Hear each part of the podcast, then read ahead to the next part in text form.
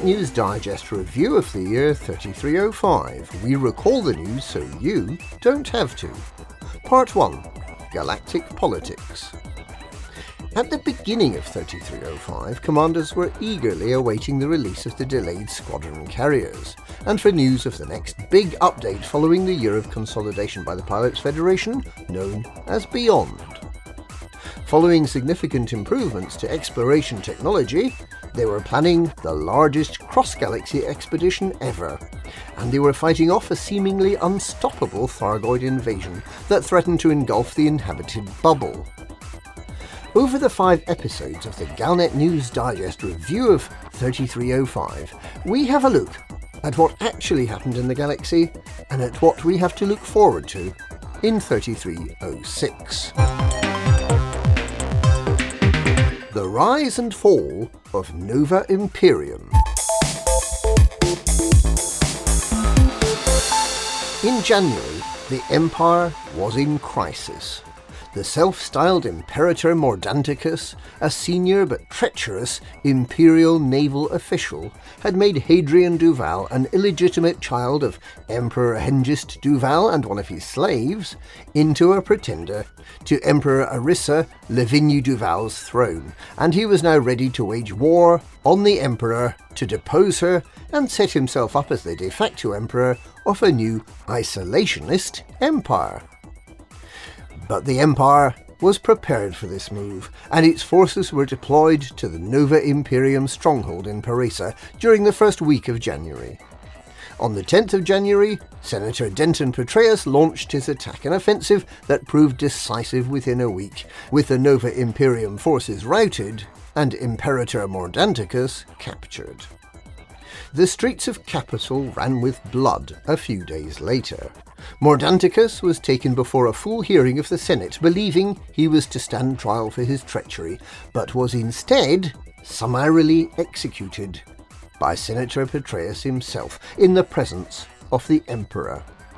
The Imperial Guard then turned on the assembled senators, selecting those senators suspected of supporting Nova Imperium and executing them with sustained gunfire. Quite how the other members of the Senate must have felt as their togas became spattered with the blood of their executed colleagues can only be imagined, and it seems likely that they will now be taking extra special care to be even more loyal than they already were.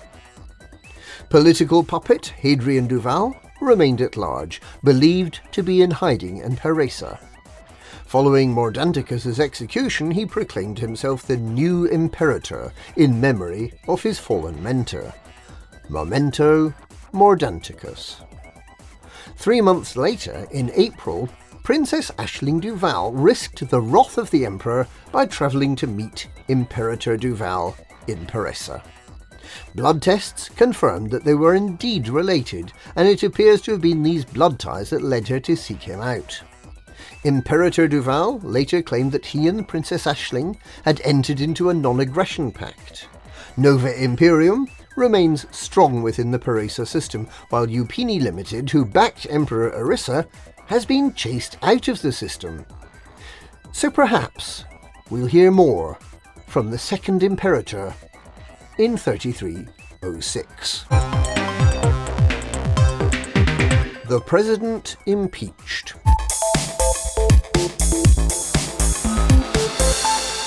The alliance was also under attack from within.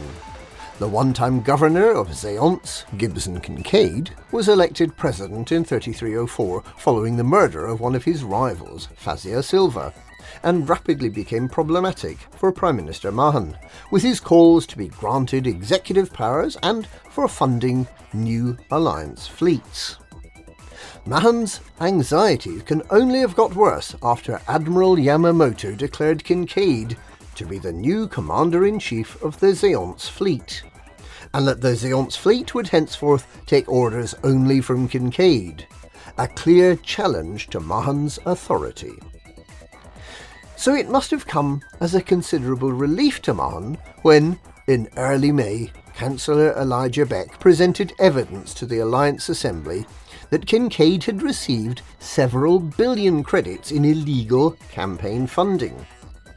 The investigation into funding soon uncovered a conspiracy to overthrow the alliance government in Alioth, replacing it with the autocratic Kincaid and a Zaonce based government. Yamamoto and Kincaid were implicated in the murder of Fazia Silva, and both were arrested in lightning raids to stand trial on multiple counts of corruption, murder, and treason. Acting with almost indecent haste, the Alliance Assembly voted through constitutional changes to abolish the role of President before the end of June, thus restoring the old Alliance values of bumbling but democratic mediocrity. Miracle medicines for all. Following the illicit acquisition of nanomedicines originally developed by Pranav Antal's Utopia, Vitadyne Laboratories claimed that because it bought the medicines as legal salvage, Utopian patents shouldn't apply. In a surprise January ruling, the Interstellar Health Organization decided that the value of these miracle medicines outweighed any legal claim that Pranav Antal might have to control its supply. Vitadyne invited both Vandermeer Corporation and Neomedical Industries to tender for the contract to produce the drug under license. Both competing organisations set up state of the art manufacturing facilities to create nanomedicines and awaited the award of contract. But it never happened.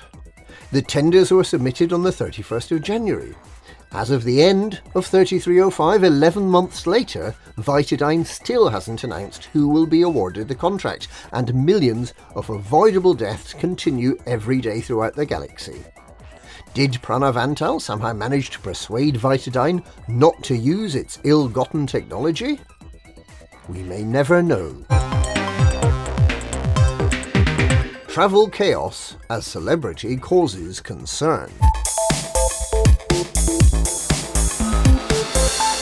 In early January, Holovid star Consuela Knight caused widespread panic amongst travellers when she and the crew of her luxury starship vanished without trace, leaving the ship intact, with a half eaten meal on the table and all the escape pods untouched, prompting comparisons with the Marie Celeste story. With rumours of alien abductions in hyperspace, sales of luxury ships took a nosedive, as did bookings on leisure cruises but it turns out it was all an elaborate hoax. Knight was eventually tracked down to Skyglow Havens in the Ria archipelago, where so many celebrities go to avoid attention. She had apparently been hoping the publicity would revive her flagging career. Instead, she was forced to go into hiding from crowds of angry Saud Kruger salespeople. Pirate versus Pirate at Rackham's.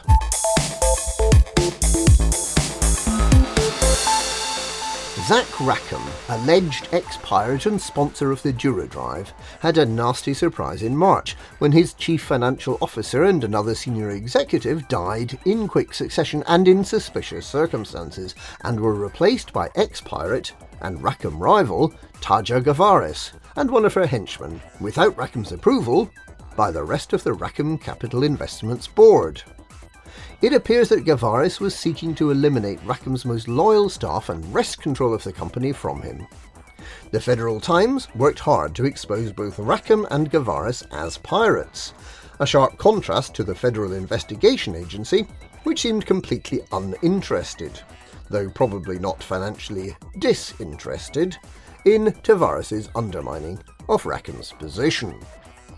The FIA's stance seemed to change suddenly in April, when they contacted the Federal Times for any and all information it had about Taja Gavaris and Calico Zach Rackham. The Federal Times was initially delighted that Rackham might finally be called to account for his past wrongdoings. However, after the FIA denied again that it was investigating either Gavaris or Rackham, and after Gavaris and her followers suddenly took flight, it became clear that the FIA investigators were in fact Rackham's own agents, and that he'd gained enough incriminating evidence on his rivals to win back control of his company. The Federal Times received a massive donation from Rackham in recognition of their ethical journalism, following which there have been no further attempts to expose his unsavoury past. And that was part one of this year's Galnet News Review of the Year 3305. Galnet News, we recall the news so you don't have to.